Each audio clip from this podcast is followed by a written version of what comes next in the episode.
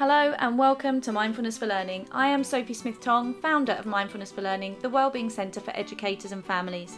You can follow the Mindfulness for Learning Twitter feed on at M for Learning, where I will share new articles, episodes, and workshops and keep you up to date on news and events. Now, it's time to introduce today's guest, and she's a really special one. A person that made me feel so nervous, excited, and extremely thankful all in one go. Throughout my schooling, I was one of the lost ones. One of those children, you know them really well, the ones who get forgotten by the system. I wasn't academic, I didn't do well under test conditions, and I certainly didn't believe in myself. Lisa Ray came into my world when I was 12 years old. I will never forget the first time I met her. I entered a drama classroom and it had been transformed into a police station. There were evidence bags, a whiteboard filled with clues, and a teacher slash detective inspector standing at the front of the classroom updating us on a missing persons case. I was entirely amazed, absorbed, inspired by the creative approach this teacher had taken. She suddenly gave me something I could belong to. She believed in me and became an extremely important part of my development. The many proud moments in my life can be connected to her. She brought out the best in me from enabling me to write essays confidently to performing at the Edinburgh Festival at the tender age of 16. She just got teaching. And I know that she would modestly deny it, but she is a natural when it comes to inspiring young people. When I discovered that famous footage of Ian Wright meeting his teacher as an adult, in my head I said, that's his Lisa. I was lucky to have a Lisa. We're all lucky when we meet our Lisas in our life. And it is the mission of all teachers to be a Lisa, a teacher who recognises, values, and celebrates each individual they meet in the classroom.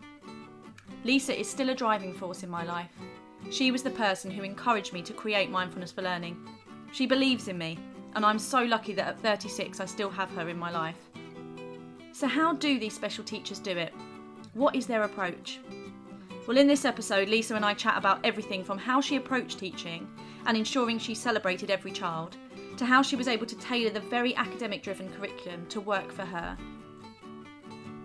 This podcast episode is informative, interesting, and revealing. So let's get to it. Here she is teacher, creator, actor, comedian, writer, and a member of the Ukulele Orchestra of Great Britain. Welcome, Lisa Ray. Lisa, welcome to the Mindfulness for Learning podcast. I Thank am you. so, so lucky to have you here. This is a particularly special episode for me. I actually felt a little bit emotional before we did this because we all know how important those life changing teachers are, and here I am, lucky to still be in touch with mine. So, thank you so much for coming on to chat to me. It's my pleasure. Obviously, you being a teacher that I remember, I wanted to ask you if if you had or are in touch with anybody that you met in your life that that kind of inspired you and changed your life. Any teachers or role models? Um, I'm not in touch with them. Isn't that weird? Mm. Well, I think Uh, it's quite strange that I am. I, I whenever I say whenever I say that to anybody, they're like, "You're still in touch with your teacher." I'm like, "Yeah." Sophie, this is a really special interview for me because, um, y- you know, teaching you and the other young people in your group, and now you're a grown-up woman, um, was life-changing for me as well. It was fantastic. It was a, a great period in my life. Mm. and uh, I'm really grateful that I still know you. That's really cool, and some of the others that you know were in our little gang. Um, Yeah. We all kept in touch over the years. We might have lost touch a bit sometimes, but we seem to have found our way back, which is gorgeous. Yeah. And um, yeah, it's just like a real honour for me to sort of still be part of your life, actually. So thank you for having me on. Oh, you're so welcome.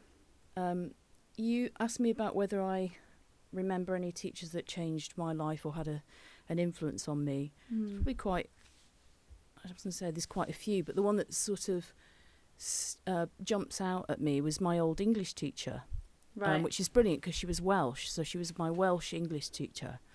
was that at and so- university? No, at sort of secondary school. I went to a grammar school, amazingly. I was amazed I got in there, but I went to a grammar school, a girls' grammar school, and uh, this little Welsh lady called Mrs. Peterson. I hope she's still around. Yeah. Um, she she just was so her subject knowledge was so brilliant, and she really engaged with us, um, and I really responded to sort of learning about sort of well reading and and uh, the books she sort of taught us, the poetry she taught us, and the sort of philosophical inquiry we had about these things. I loved it. So we used to have quite deep lessons because I, I then went on to do A levels with her after my O levels. That's how old I am. It was O levels and A levels. Yeah. Um, and she, I, she was just a wonderful person. But I think a lot of other people were quite scared of her.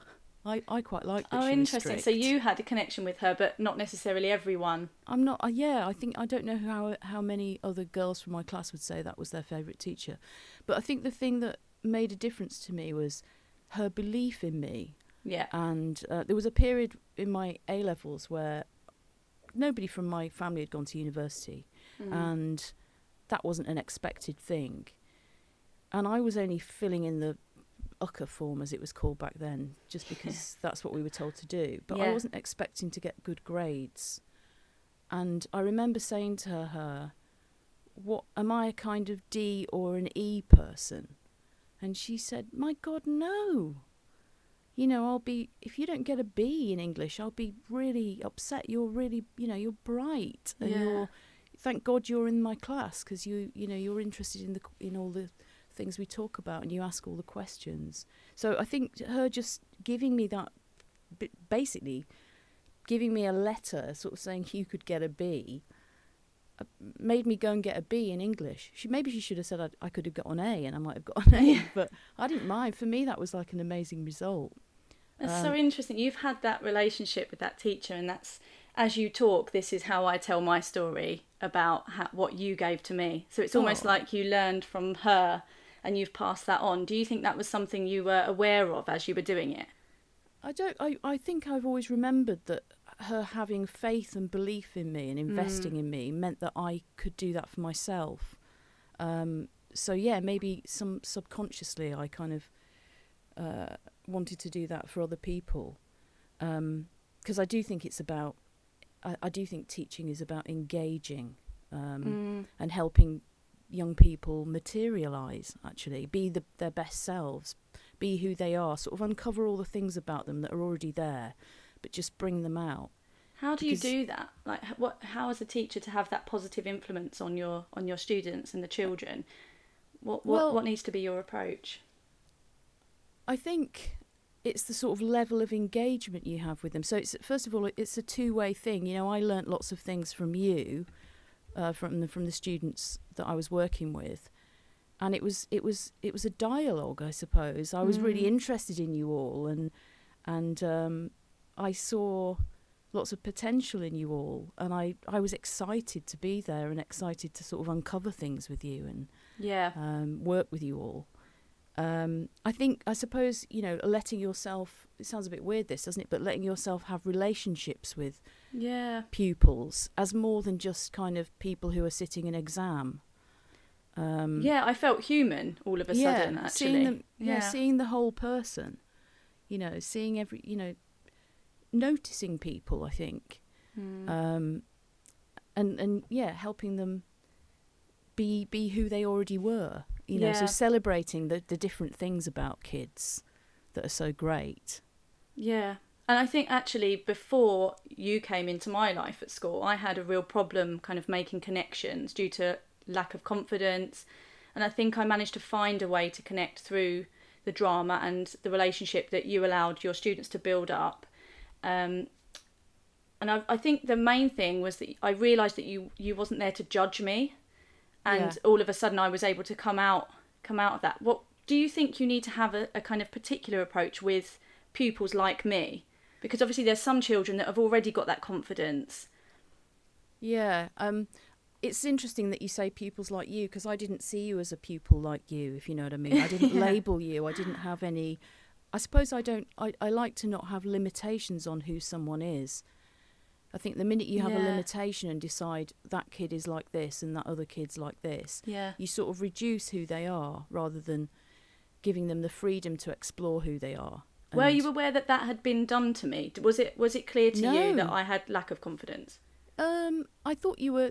I suppose I got to know you so well in the end that it's hard to remember the beginnings. But I, I, Yeah. I guess I, I might have thought you were shy or Yeah. not not forthcoming, and that that's always, if I meet children like that, I'm always a bit more intrigued about about pulling that out and giving them the space to become more confident. I think. Yeah. Like I, I, you know, confident people are brilliant as well, but I'm not sure.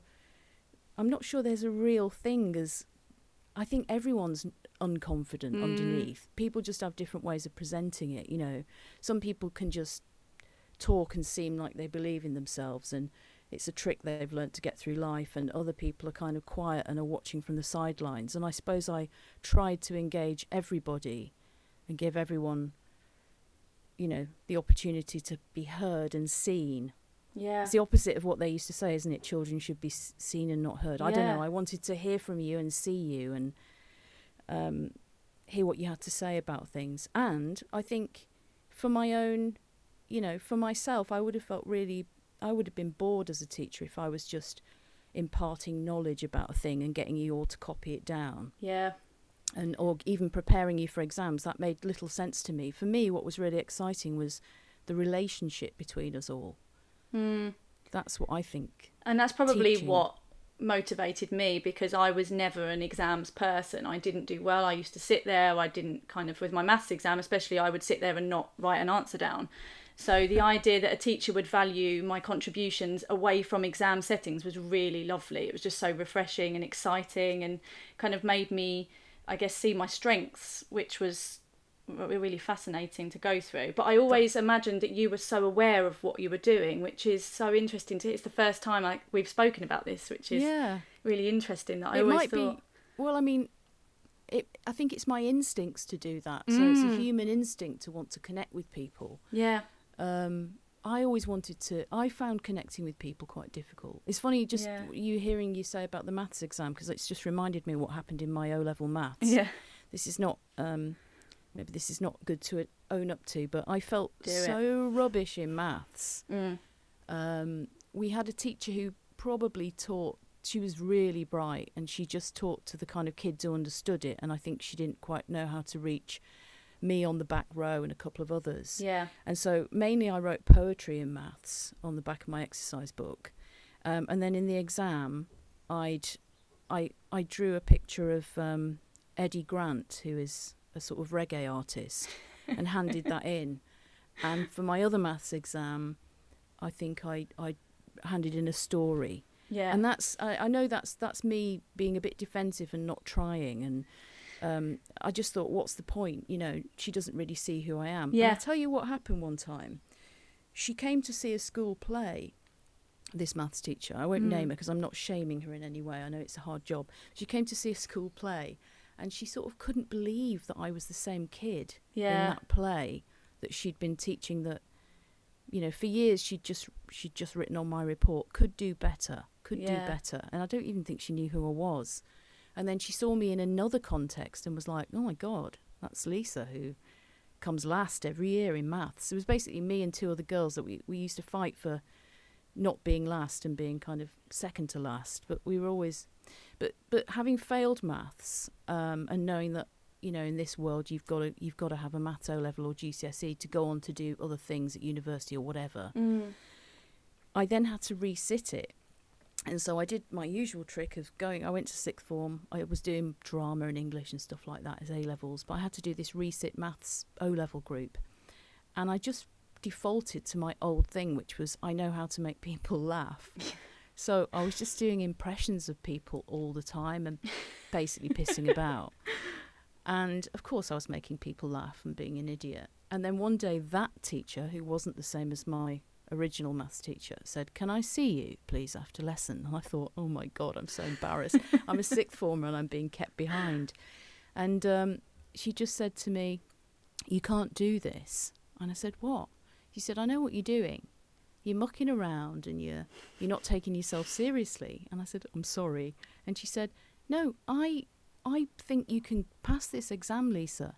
You can pass your maths O level. And I Mm. went, "Ca- Can I? She went, Absolutely. You Yeah. can do it. And she said, But you've got to let other people be in this class and pass as well. You know, I you're hiding. Yeah. And and honestly, it it was it was life changing advice. Someone saying you can do this, and I passed it. I passed my maths O level. I couldn't believe it. and, and- and and again that's kind of mirroring uh, kind of my experiences as well because at 26 I wanted to become a teacher but couldn't Yeah. because I had Yeah. an E in maths and Right. you know my partner said to me you can do this who i- he's, he's very strong in maths Mm-hmm. just saying those words you can do this and I was like I can't I, I can't do it I've seen the content he was like you absolutely can and I studied for six months and I got an A and I Wow. could not understand how I'd always said, "Well, I'm just bad at maths. I just can't do it. I just, I just can't." And not to say that I don't struggle with it. Even even when I'm teaching it, I have to have days before to get my head around Sure. um, teaching it to the children to make sure that I'm really kind of feeling confident about it. But yeah, to think to for someone to say to me, "You can do this," it's it kind of is it is life changing. It is, and it just, it, I suppose, it illustrates um, how how you, your mindset and your confidence in your sort of belief in yourself, or how you see yourself, how much that affects everything we do in life. Mm. It's massive. So if we don't give children confidence about their own powers of questioning things, if we don't value what kids are saying Yeah. or the questions they're asking, um, I think it's detrimental to to their success in life. Actually, so Yeah. we've got a, we've got a duty to that. And I think there was an old idea that learning was about just there was an expert at the front of the classroom and they knew lots of stuff and they were just going to tell you all that stuff and Mm. you were going to try and remember that stuff and then pass an exam. And I just never saw it like that.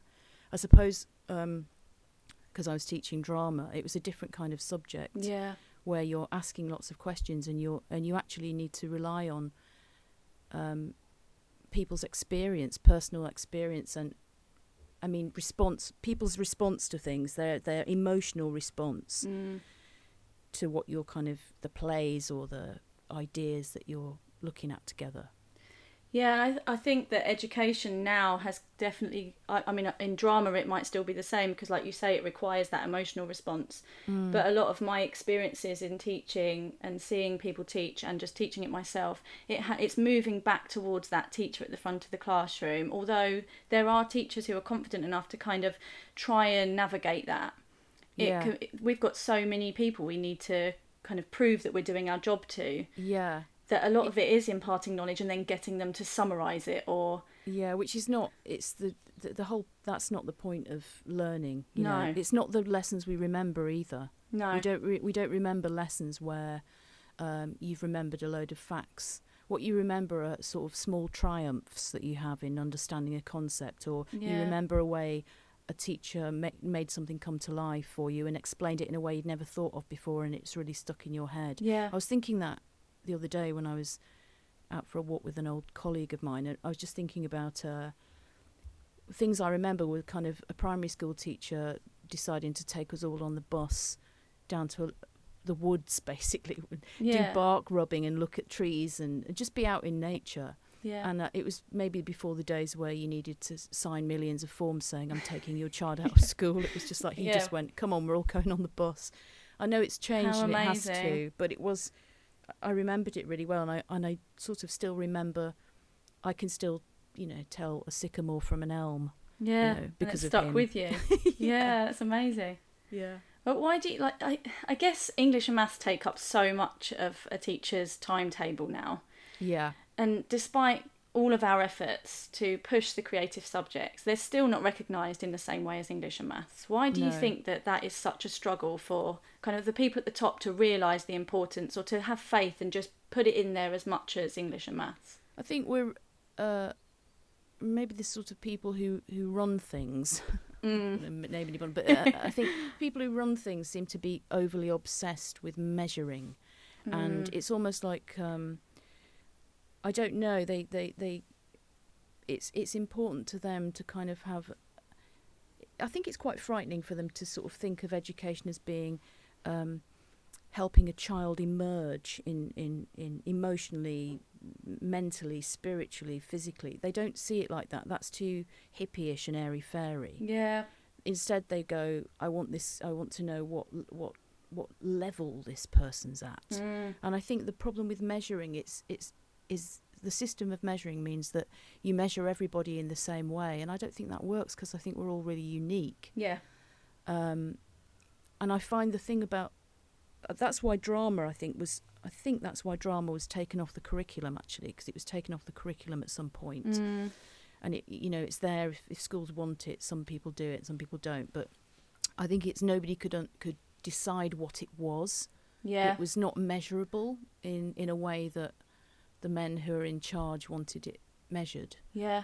um so it was too strange Yeah. um but what i always say is it interestingly interestingly on um, a prospectus you'll you'll normally have on the front you know drama uh, you know a, a production a photograph of a production of a play or something because Mm. these are the things that that they use to sell the school to say look Yeah. what we do with our children we're creative It's one of my biggest frustrations, I think. The amount of talk that goes on about creative subjects, the amount of talk that goes on about well-being. It's used to sell schools, and then when the children Yeah. are in the school, I'm not seeing it happening.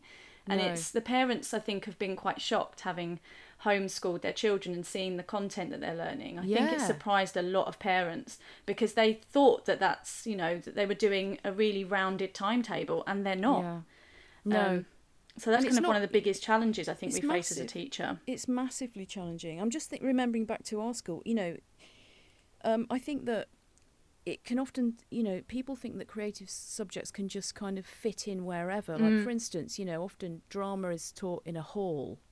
And Yeah. by, by exam time, drama is then chucked out of that hall so that the desks can be put in. And I don't know if you remember this, Sophie, but there were pl- plans to build a drama studio at the school I taught at that you went to Yes. and um, they drew up the plans and I just remember thinking how can i stop them taking this space away from my students at crucial times um, and so i insisted that whatever it looked like it must have a sprung floor Yeah, I it. remember the sprung floor. yeah and i said and they said but we're going to do concrete because it's just a floor and i said and i i argued and said no it's got to be a specialist floor Yeah. you know, for dance and drama or what, whoever wanted to do stuff in it. And I knew that if it was a specialist floor, they wouldn't fill it with desks, and Right. they didn't. And the other trick, remember my other trick, was they gave me an old science lab on on the in the lower school to teach drama to lower lower school kids, so years seven and eight. And Was this the one we painted black? yeah, and I invited you. I said, "Is anyone free in the Easter holidays?" And a few of you said, "Yeah, we'll come in." I said, "We're going to paint the whole room black because I just never wanted them to take it off me, and I knew they wouldn't give it to RE or That's history. amazing. I never knew that was Yeah, the. Well, was obviously I knew it's for drama, but I didn't know that was the reason. I was making it, pu- you know, I was vandalising it so that we kept it forever. Yeah. and we did, and it was a nice room. It was nice-ish anyway. So you had your own ways of dealing with those the, the big challenges you faced battling the system. I was really, you know, I kind of came into teaching. excuse me. I came into teaching. Um, I was thirty when I came into teaching, so I'd done other stuff before, and I always it makes me wonder how it must be to be a twenty-three-year-old coming into teaching because Yeah. there must be amazing twenty-three-year-olds I know, but you're still sort of developing yourself. Yeah, definitely. So um, I think I was a bit a bit more kind of of a, a fighter. Yeah. No, so you were, you were much more confident at that age to kind of. I, I definitely feel that now in my teaching Yeah. now that I'm older. I kind of look back on myself and I and I really anyone that came in to judge me, I just thought they have every right to judge what I'm doing and change what I'm Mm-hmm. doing. Whereas now I feel very confident. Although I will listen to specialists and experts and people who give me advice and other teachers, Yeah, I'm more confident to say thank you for the advice, but I'm going to stick with how I'm doing it. yeah. Um, and Brilliant. yeah. I'm so proud of you for doing that because I think you've got to be confident in what you're bringing to teaching. Mm. Like I don't think it's good enough just to like the subject. I think No. you've got to I think you've got to be interested in the development of children. Definitely. I think fact- quite often you're like you know like you said about battling kind of making your own decisions and doing things to protect that area i feel Mm. Yeah. like i spend a lot of my my time in teaching doing that you know the other day i think something came up where they were like well don't do art that day we'll do just and i said well can we not do maths that day and they said, oh no you've got to do maths and i said but we get art once a week we get maths five times a week so cancel Mm. Yeah. a maths session and we're doing the art no we're going to cancel art and i said well i'm not I'm not cancelling art because I haven't had children come up to me all day. I'm so excited about art this afternoon, you know, and to I take taught that you away. so well, yeah, Sophie. you did.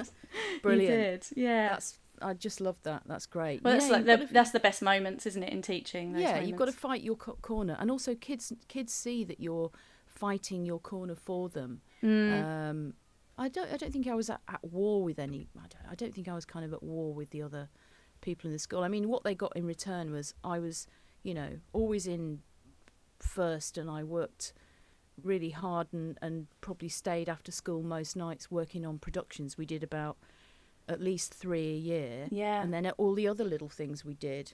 And the other thing I like to do, I think that I think is helpful for kids is to give them confidence. Is almost give them, you know, I remember sort of annoying one of the uh, stage mothers who who was used to make costumes before I got there. Mm. And when I arrived, she said, "I'm the person who does all the costumes." And I said, "Oh, wonderful."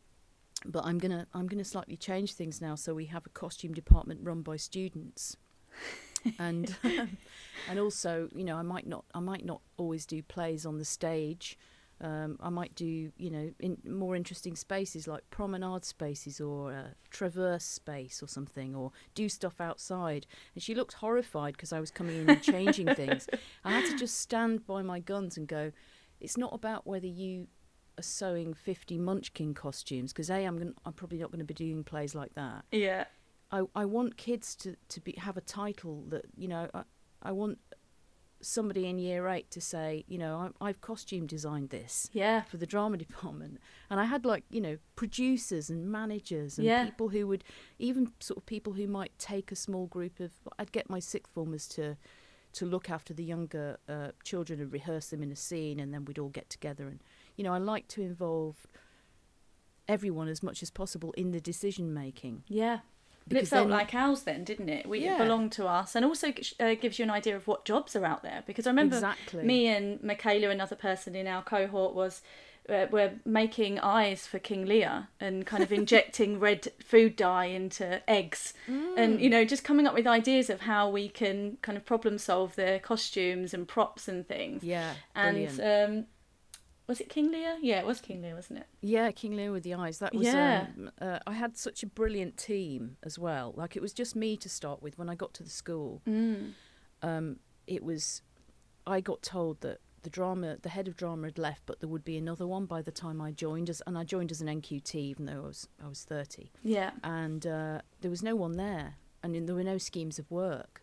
Wow. So pretty much on my, I I very quickly had to write schemes of work for the whole school, put a production on, uh, and after a year it became clear I needed more in my team, and I got two brilliant people, and who were, you, you know, one of them who taught A level with me, you, you know, who you know very well, Yeah. Gavin, um, Yeah. who's great and amazing and imaginative, and Caroline, who was so brilliant with um, all students, but with, with especially with younger students and students who struggled. I just felt she had a real kind of connection with them, and so we all just had skills that kind of together. I thought we had a golden team Yeah. of people.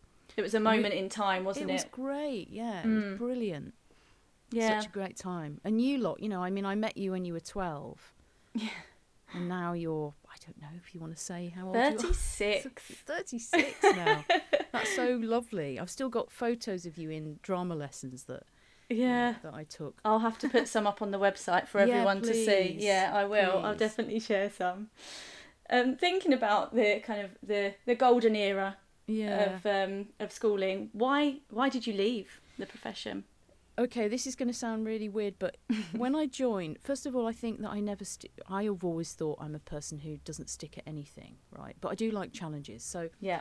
that was me being a bit wishy washy and not taking myself seriously. When I came into teaching, um, before that, I'd been trying to be an actor for years and doing a load of different stuff, directing things, maybe doing a bit of lighting, and um, and I'd worked with some youth theatre Yeah. and that was by far the most interesting thing I'd done actually. And so I remembered that, and then later on when I started thinking, maybe I should do have a proper job now, and not try and be this arty person. Um, but I still want to, you know, still want to be creative. I thought I want to be a teacher, Mm. and I'm going to go and train at a place that I think is really good, which was Bretton Hall, and it was really good. Oh yeah, yeah. And so I, I, I told myself when I was starting teaching, I said, I'm going to do this for five years, and it's going to be my national service. Right. I see it as my national service. Yeah. Which sounds a bit rubbish, like I wasn't taking it seriously, but I just thought, you know, I'm going to put everything I have into this job, Yeah. and and I did, and I did stay for five years, I think, and um, it. I think I was. I think a few things happened. I was exhausted because it is a really tiring profession. And I think you're always swimming slightly against the system if Yeah. you're trying to allow children to grow in ways that, that the exam system doesn't let them do. So for me, it wasn't just about measuring them and getting them to pass exams. Although I have to say, my, me and my team, our, our methods of kind of engaging with kids did mean that, and I was really proud of this. Yeah. we got we got the highest A level grades in the entire borough, and that was against all the all of the drama schools. That's amazing. I, I was never aware of that. Yeah, we did amazingly well. We had, and I Mm. think it's because we just were on this fantastic learning journey together, and so everyone was so invested. They just all did brilliantly. Yeah. Um, but by the end of five years, I was feeling really tired. I think that was the first thing. I was really feeling tired, and I never wanted to get to the point where I stayed in a job because it was comfortable, Mm. and I could see more of this measuring thing coming in as well in the profession. I think it was the beginning of that thing called is it called advanced skills teaching? Yeah. I left in two, 2001, did I, I think, or something like that. That was starting to come in where you had to prove that you were an amazing teacher and provide evidence. And I thought, I'm not interested in this, I don't have time. And, you know, and I think a couple of people at school had said, you know, you're senior management material and you could move up and do this. And it was discussed at one point I could go for sort of he- not head of I don't know if it was head of area or something, but it was anyway. It was more promotions that, and I went to the head and said, um, "I'm really exhausted. but I I wonder if you would let me work four days a week instead of five. And he looked horrified, and I said, "I want to give all my management points to the people I work with. I want to share them out. I don't want them. I, I understand I'll be stepping down, but I'll still do the same job for you. I'll still steer the ship, but I want to pay. I want you to share out my points so that everybody is valued in the department. And Right. he just said, he said, absolutely not. Wow. That could never happen. It's too unconventional. so he ended up not rewarding one of the people, which I'm really annoyed about, who should have got something. And then the other person did get an extra point, but they were doing a different, you know, slightly more work. And he said to me, You can keep some of your management points because I don't want you to go. Yeah. And I think what happened is in that in that day off I had a week, I started to look out. So I wanted to feel creative myself again as well Yeah. and I could see my feel myself being ground down slightly. I don't want to be down on teaching because, by the way, I think it's the most important job in the world. Yeah, but it's very difficult to maintain that creativity. Yeah, when, like you say, when you're swimming against the tide, you do get Yeah. tired. Yeah. Mm. So you, you, I think people get burnout. I think that's Yeah. quite, you know, th- that happens to people. And I think I wanted to go before I had burnout and I started to dislike schools and didn't want to start phoning it in. I wanted to be as dynamic as I always was. And I thought if I'm not that dynamic, it's time to go. Yeah, I think that happens to so many people in the Yeah. profession because you do want to do a good job, and the moment you feel that you can't give anymore, you know, you have a choice, Yeah. don't you, to continue and not do the job that you want to be doing. That's right. Yeah. Or you or you can use. I mean, what I felt happened is teaching never really leaves you. Yeah. And I just felt maybe I could take some of the things that I'd learned into other areas. Yeah. So I think for a while afterwards, when I was on my day off, I started to be s- to slightly connect with theatre companies and back with my theatre world, I suppose. And I did a couple of uh, outreach things. Well, you did for- Company of Angels, didn't you? yeah, I worked with Company of Angels. Mm. Um, and yeah, exactly, Sophie, because so did you. I Yeah. pulled you into that project. So it was an education ba- based project, which It is was. probably my the first time that I realised that I wanted to become a teacher. That's so Um, brilliant. Yeah, so th- that was great. We worked with a year six class, um, aiding transition from year six Yeah. to year seven, Yeah. which was yeah. So was that the first job after teaching that you went to, or was there a couple I of things before so. that? I think so. Mm. I think that was. I mean, I was kind of suddenly I was like self-employed, which means you're terrified and you're having to sort of do all sorts of different things. But why that came about? This is um, a company called Company of Angels who um, made exciting theatre for young people, Mm. and um, one of the, the it was in it, and the artistic director was John Retallack, and his wife um, Nina was. I, I became friends with her. She was a teacher too, and we just began talking, and I'd I'd said that I was really really um, interested in. I suppose I noticed that in year six, when kids get to year six, they're at the top of their game almost. You know, Yeah, they've got to the end of their primary journey and they they just it, they have this confidence this brilliant confidence well they did back in the day i don't know if they still do because i Yeah. haven't been to a school Yeah. lately but they, it's like they feel real ownership of the school and uh, who they who they are and then they go to then they go to secondary school and they kind of disappear they're nothing yeah, because they're not an exam group. So by the time they get to year seven, they're a little bit kind of overlooked for a while. yeah, and starting all over again, Yeah, aren't they? starting all over. And I thought, there's no. Why should that happen? Uh, there's this gap, this transition gap, which needs to be addressed. Mm. And I also thought the same happens with having worked with you lot. People getting to A level, and also being at the top of their game and just being gorgeous and invested in the subject Yeah. and then they take a big leap and then they go to university where maybe in the first year they're not that important again so i saw these two possibilities of these kind of gaps that were there and i thought Yeah. what if you put those two age groups together and so we took nina and i talked about this and decided to make a project called the gap project yeah, where we we got some people who were on a gap year or were at the end of their a levels which was me. which was you, and I grabbed you to do that. And then we trained them. Um, can't remember how long we had, but we got all sorts of artists to come in and work with you, and we devised a piece together, didn't we? Yeah, That we would then we would what we did is we decided we were going to make a piece of work, and we would attach ourselves to a primary school, yeah, and we would spend a long time with those year sixes who their last six weeks of, I think it was their last six weeks of Yeah. school and I think not a lot happens am I right in saying not a lot happens in the last six weeks Yeah. it's, it's all the tests have they- been done, and the tests have mm, been done and they're sort of waiting and we thought we'd u- try and sort of engage them in some way so I did some projects with with um did you do two of them or one of them I did one of them. you did one of them, that's right. Because it went on to sort of, we went on to work in loads of schools. And actually, the school we worked in, didn't you then do your teacher training in that?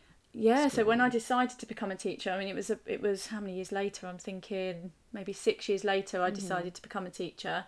I contacted that school, yeah, and I did. Um, I worked every. Oh well, I volunteered every Monday just to get teaching experience, and then I applied for a place at the IOE. So Wow. And it was a great school because it was really it was great. and, Yeah, You know, I remember we had this, we worked with um, an artist and we made, I don't know if it was that project with you or the next one, but we they wanted to have an idea about, um, they wanted, the kids wanted the audience, which was all their parents basically, to, to feel like they, they were kind of, they were in the womb and then they were going Oh, to wow. be born. So they, so 60 kids made um, sort of plaster casts of their face and they covered an entire room and I think lit it in red. So you would you were in this kind that's of womb. amazing. And then we recorded them all making sort of well humming and singing basically. So all the Yeah. parents had to stay in this room. And then brilliantly, this kind of artist sculpture uh, s- sculptor lady made a pair of giant arms which were about 20 feet long. Um, and they were hanging from the, so when the parents came out of that womb room, these arms were hanging from the ceiling as if they were kind of birthing them. That is incredible. And there was it was great because and this is year six. yeah, this is year six with the sixth formers like you that we were working with. So Yeah. one, one of the arms had a tattoo saying dad, and one of the arms had a tattoo saying mum. That is incredible. Um, and it, yeah, it, lots of other stuff happened, but yeah, It's It so was just- amazing what they're capable of when you kind of so allow them to be to be free. I, I mean, I, I my class last week for World Book Day, we were a little bit late because we waited for everyone to come back, But I mm. just said to them, I want you to pick your favourite book, and I've, I've brought in so much junk and materials, and just said, make your own puppet show. And Wow. first of all, they were shocked that I let them choose their groups. What? Yeah. You're going to let us choose? And the second thing was, well, well, what do you want it to look like? And I said, well, what do you want it to look like? You can decide. Make the puppets how you want, use what you want. And it's amazing what they come up with when they're kind of forced to think for themselves and collaborate together. They really can do it. But they think- really can, but you know that that that makes me think, Sophie, that it, it the reason why kids go, "What do you want me to do?" is Mm. because they're not asked enough Yeah. what they think. It was shocking for them to It think they had the freedom. Well, they're frightened of you know they're they're sort of frightened of getting it wrong. Yeah. Kids are frightened of getting things wrong, and school is all about. Or, or the bad side of education for me is Mm. about you know there is a way of getting it right Yeah. and instead of like learning in a collaborative way or learning in a cross curricular way. Yeah. So primary sc- primary school does cross curricular stuff really well, and I always think Mm. it's a shame that secondary don't because if you just said, I don't know, we're doing we're going to look at Leonardo da Vinci, then within that you can do maths and art and Yeah. literature and It is very physics. separate at secondary, isn't yeah, it? it shouldn't be, and so Mm. everybody gets separated out, and Mm. you're a little bit more like a machine. Yeah. Um, still, I still needed everybody to be able to write essays and dis- I, I needed to teach people how they might express some of the their their ideas in- Absolutely. in, in, writing. But I'm just thinking back to a kid that I used to have, yeah. Nathan. Remember Nathan? Yes, I won't I say his do. surname, Yeah. but bless him, he was brilliant, and he was an extrovert, and he was gorgeous, and he was good at acting and all that stuff. But it got to, and this was um, GCSE level. He, it got to him having to write an essay, and he couldn't. He just couldn't. And Yeah. I thought it's not fair that someone like you doesn't get an A because you're so instinctive about so many things and so talented.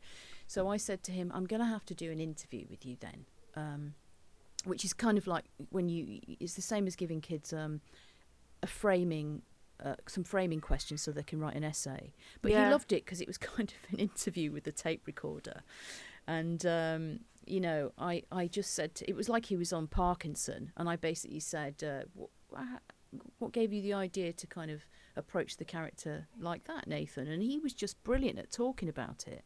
And then I gave him the tape or whatever it was cd and said go and write down what you've said because you said it it's your words and that's how he did his essay That's for, for his amazing. GCSE but he wouldn't have been able to sit in an exam because he would have gone Yeah. I don't like the question and I don't know what to say and Well, it's also that thing again of whenever I was in an exam, it was I wanted to write what they wanted to hear, but because I couldn't Yeah. ask them what they wanted to, Yeah. it, it was it's that thing again, isn't it? Of of not wanting to write something that that they don't want. well it's the yeah it's, there's there's a I think there's a massive fear of failure Mm. with with kids that actually stops them progressing in any way because failures quite can be quite useful Yeah, definitely. getting getting stuff wrong can be quite useful and i think any great inventor has not just come up with that idea that day they've just made millions of mistakes before they've got to the thing that was finally the eureka moment you know Yeah. and um, i just remember i think i'd gone away to do maybe it was when i had my one day off a week from teaching Yeah. i'd gone away to work with a clown called angela de castro Wow. And um, that sounds so weird, doesn't it? That, but anyway, I had. I mean, she was working with a load of teachers, and one of the things she was talking about is celebrating failure. And I went back to school, and I decided that you know we had we had a merit system. You got merit. You, you could you were allowed to give kids merits for being good and doing good stuff and Mm. all that. And I just thought I'm just going to mess about with this a bit. So I went in and said. Um, okay, I'm gonna, I'm just gonna change the merit system um, for a bit. Um, they, uh, you know, and I said, I'm, I'm gonna give you merits for really terrible ideas, Yeah. um, really bad work. Um, I'm gonna give you mer- merits for failing. Then they were all, you know, it's like a year eight class or something wow. they were all like, "What?"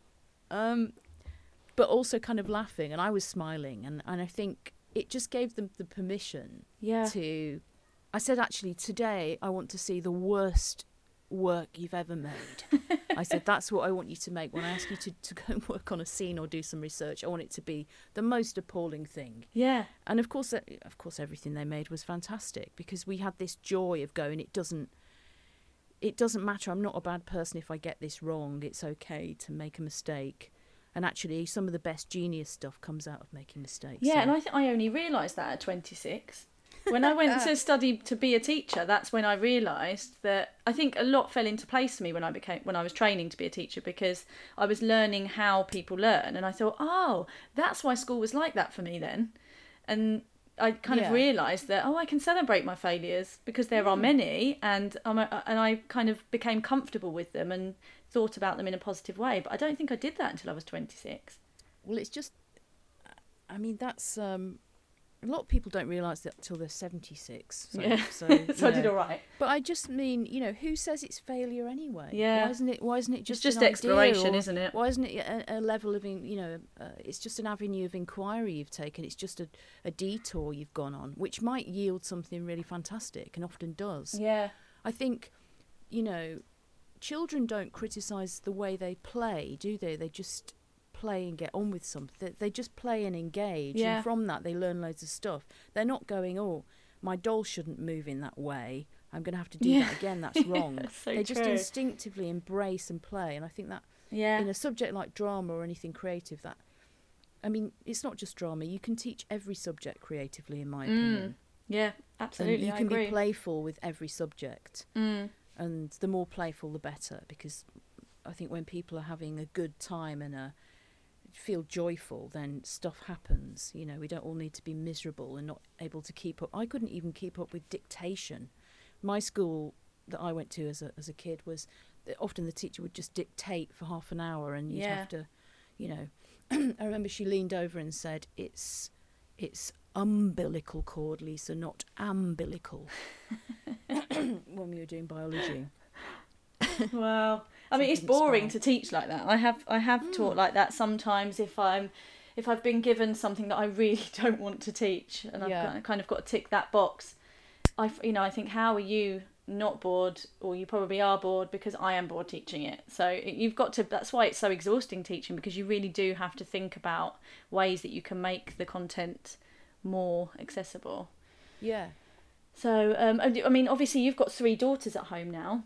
Yeah And- three stepdaughters So they are teen all teenagers. yeah um And 13, how's- 13 16 and 18 Wow. So they're all right in the midst of all what we've been talking about. How are they finding kind of education, and how has it challenged your perception of education, if it well, has at all? it's it, they're all such different people as they would as they would be. Yeah. Um. So it's interesting because they go to a school that reminds me a bit of the school I went to. Uh, it, Right. It, it seems it's it's got an emphasis on its results and Right. it likes its bright students, even though it accepts a percentage of students that are kind of below average, whatever that means. Yeah. Um, it's the emphasis is on passing the exams and stuff and doing well and getting A's because that's what they want to put on their league table. It's all about league tables now. Yeah. Um, so actually, for two of them, I would say it doesn't really serve them very well by the sounds of it. They struggle a bit more to feel valued, Right. and that's a real shame. Yeah. Um, one of them um, ended up not being able to stay on at sixth form as she wanted to because they didn't. They just couldn't accommodate her, even though she'd passed enough. They they sort of talked her out of it, you know, and Wow. um, her mum ended up uh, getting getting her onto an apprenticeship. She's now working with um, sort of nursery age children, and she's brilliant at it. Yeah. She's so brilliant. She's got such an affinity with young with with babies and toddlers and young children That's amazing. five that she's she's now you know earning money Yeah. training and she'll get some qualifications um, the middle kid is much more suited to academic work she's kind of bookish and Yep. Will disappear off into a room watching french films and looking at stuff at the tate and Yeah. you know she she's she's okay she's coping well with that system but it doesn't it, i think a school's got to teach all children not just some children Yeah, this, I quite often say this to parents who say, "Well, my children are all right; they don't mind it," and I think, "Well, that's that's brilliant." Mm. Yeah, but there are them. many that aren't. This is the problem. We can't just think about our own children No. because actually, my eldest is quite happy with. Although I've picked a school that is kind of more into kind of well-being and the creative side, Yeah. they still have the same academic pressures. Um, but he's taken it to it quite well, and he's he's okay. But that doesn't mean I, I don't want change No, for the whole system. not. Yeah. No, every because actually, if we don't make, if we don't try and get everybody who goes into that school to kind of leave thinking they've got something to offer, then Mm. that's the society we inherit, isn't it? exactly. People not Mm. feeling very good about themselves, and Yeah, all of our children have got to grow up in that Yeah. society. So we really that's why I say teaching is the most important job. I mean, it's you know I know parents are are important, obviously, but Mm, kids spend so much time at school. It has to be a healthy environment for them. yeah, yeah, definitely. So yeah, our lot have struggled, you know, with lockdown, and I think it was very it's very hard if you're not an independent learner to just be looking at a screen and, and being sel- sent millions of worksheets to complete. I think Yeah. it's horrible.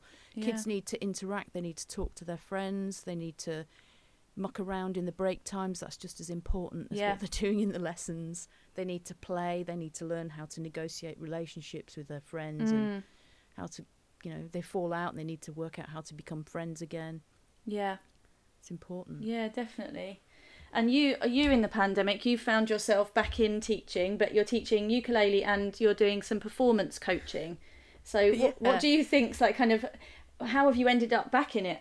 Okay, you, you so- said you never really left. Yeah, it never leaves you. Yeah, I think. It yeah. never- it's always there. I mean, teaching is what I mean. Um, so what happened is, for me, after I left teaching, I went back into sort of I found my way back into theatre via some via comedy and did a bit of performing for a few years, and then sh- purely by chance because I I've always played guitar and then I started playing ukulele. Um, I I just I ended up being a member of the Ukulele Orchestra of Great Britain, which is this successful band that goes around the world in big concert venues and, Mm. and plays all the time. They're so amazing. And Lisa's got lots of videos on your website, which I've been watching and enjoying. They're brilliant. I've watched the one um, of Heroes in New York. Oh, It's uh, so lovely. Yeah. So yeah, that that's been a brilliant adventure. I've been sort of doing that for 14 years, and it's become more and more full time. And now it's you know in the last 10 years definitely the full time job. Yeah. Um, so having you know in a in a way I joined.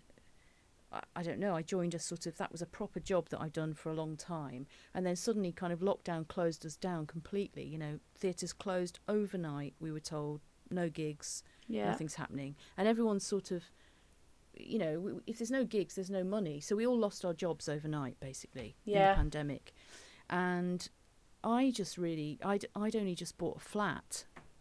Um, wow. About a year year before then. So I was just like, oh my god, I'm going to lose my house, you know. Um, and so I sort of sat around thinking, what can I do? What can I do? And I thought, well, I could teach. I mean, I don't see myself as a music teacher at all. Because I don't come, you know, I'm self-taught musician really, and I sort of play by ear most of the time. Is that how you've learned all the instruments that you play? You've self self taught.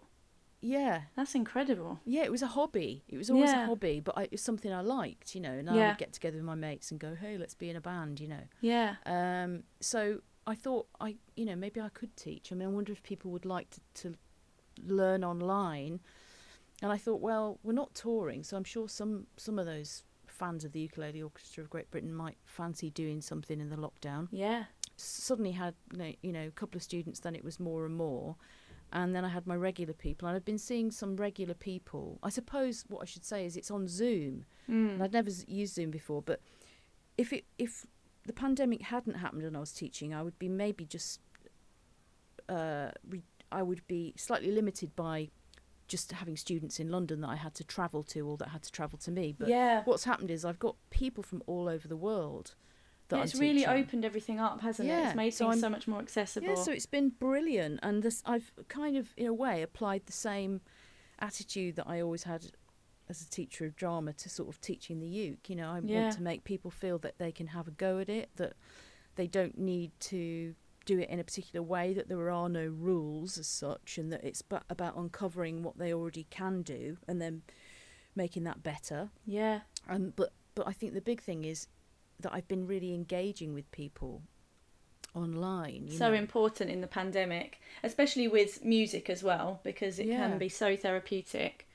yeah, I would say that what comes what's come out of the teaching for me is how much people need to connect with somebody once a week that they're having fun with and that they're doing we happen to be playing ukulele yeah but we end up talking about all kinds of things Yeah. about their life and stuff and one person has started writing songs and you know I'm just I'm really pleased with them. And it's really nice to sort of to be talking to different types of people from all over the the globe, really.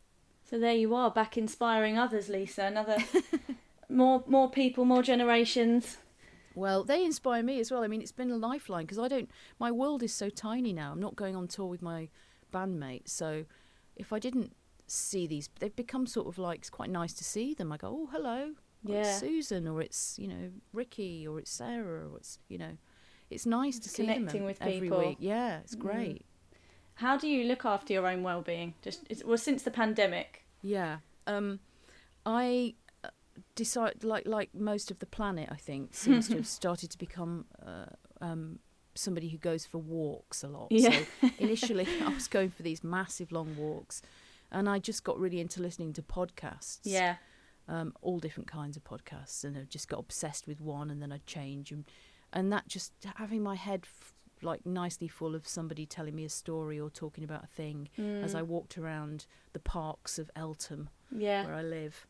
Um, and then that's kind of only of late have I attempted to start um, running. I've just Oh, tr- brilliant. which I'm not very good at. I'm very slow, but I'm going to let myself off and just I'm just trying to sort of see whether that you know uh, because they say exercise is good for mental health. Yeah, So I think- definitely. I think, with yeah. running as well, it's such it is a long process, but it's so lovely when you start to see progress. Yeah. Um, I've kind of ruined my legs with it now though, so I've had to uh, Oh, I had to go down to two runs a week because Oh.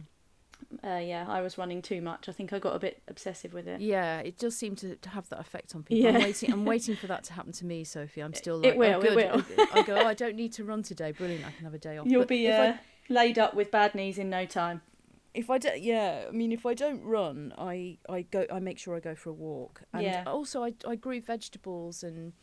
I've never done that before, but I decided in the lockdown, I got all kind of self sufficient. You know, I was like, oh, right, it's the pandemic. You know, we're going to have to grow, our own food and live wild. you know, Yeah. Which is rubbish. but I did grow some tomatoes and beans and potatoes and Oh, that's so So lovely. being a bit more in touch with the garden and being Yeah. at home. I'm never at home because I'm always on tour, so it's been, in one way, quite nice to be at home. Yeah. How often would you be away? I would say it. It's like three quarters of the year you're away. Because if you're not gigging, you're sort of travelling and flying and moving around different countries, state to state in America. That know. is such a big difference for you than your life before Yeah, and your life now. huge. Yeah. huge. I'm, I mean, I miss, I'm missing my job. What's really changed, I think, is being away from my regular job has meant I've had to fall back on my own resources. Yeah. I've had loads of time on my own, and I've had lots of thinking time, and I've started to sort of feel creative in a different way again, almost Mm. getting in touch with things I might want to do Yeah. and I might want to pursue. And so I think, yeah, it's been quite a creative time for me. I know it's been horrific for a lot of people. Yeah. And yeah, it's been hard. I'm not saying it hasn't been hard, but I think it's done that, hasn't it, for quite a few people in that Yeah. you've you've in some ways it's made people who were kind of umming and ahhing about a decision to just just to go for it. When they've got the possibility again, they're just going to go for it. And a lot of people moving countries, moving Yeah. houses, you know, seeing family members when they can that they haven't seen in a while. It's just made Yeah. kind of made us all make decisions a little bit quicker. What about mindfulness? Do you have you ever done mindfulness or what does it mean to you? for me, mindfulness is being in the moment and paying attention Yeah. to things. So it's kind of being present, I suppose. That's Yeah. the best way I can. And it. and are you quite a present person, would you say? I can be, but I Yeah. can I can make myself very busy so that I I'm not present. And I think lockdown has has allowed for a bit more thinking about stuff. Yeah. So I used to meditate years and years and years ago, and it did calm me down. And any time I have done anything like that, you know, meditative stuff, Mm. it's really helped. I think for me, where that happens the most, and I did it this morning actually because I thought I'm going to be talking to you later. I better get into the right frame of mind. I went to the flower garden in Greenwich Park and just just looked at all the flowers. They were fantastic. So that is that's mindfulness in itself, isn't it? Is it? Is that- Yeah. am I yeah, doing it? definitely. The yeah, walking around, paying attention to your surroundings, and yeah, taking that in. Yeah, I think quite still, often we're all doing yeah. it yeah. and we don't even know. And there's not, I don't know if there's a place for that in schools, but I know um, I think it would be great if there was. I mean, if ch- kids just got to close their eyes for a minute and sort of listen to their heartbeats or breathing or something. I Yeah. don't know. I think I definitely did a little bit of that kind of thing in drama sometimes, not Yeah. very often. Yeah, no, I remember. Um, but I mean, there are teachers that do it. I mean, mindfulness and well-being is becoming more and more talked about in in education, um, and there's lots out there. Yeah, that's Um, brilliant. But yeah, it's something we definitely need to make more of a regular thing. Yeah, Bring it into the curriculum. Definitely. be good. Let's do it. You're in charge. Go and do it, Soph. I'll try my hardest. Lisa, thank you so much for coming to talk to me. Oh, it's such a pleasure, Sophie. It's it's it's an honour to talk to you, and it's just I'm I really value our connection, and I think, it, you know, it's um makes it makes the world a, a nicer place. We're to very sort of know that I, we are lucky, isn't it? When you've Mm. kind of met someone a long, long time ago, you've both been through a thing. Even though I was your teacher, you were a student, and you've you know later on in life you kind of still know that person as an adult, or Yeah. it's brilliant. Hopefully, one day that I can be that teacher that somebody con- uh, contacts me and I'm sure you already have been. I'm sure you the people that you've I bet you've changed lots of lives and lots of kids' minds. yeah, that would be lovely So- to think that. Yeah. Thank you. Thank you. Oh wow, she really is an amazing human being. I'm so truly thankful for Lisa's investment in me, and all of the other people she has inspired are too.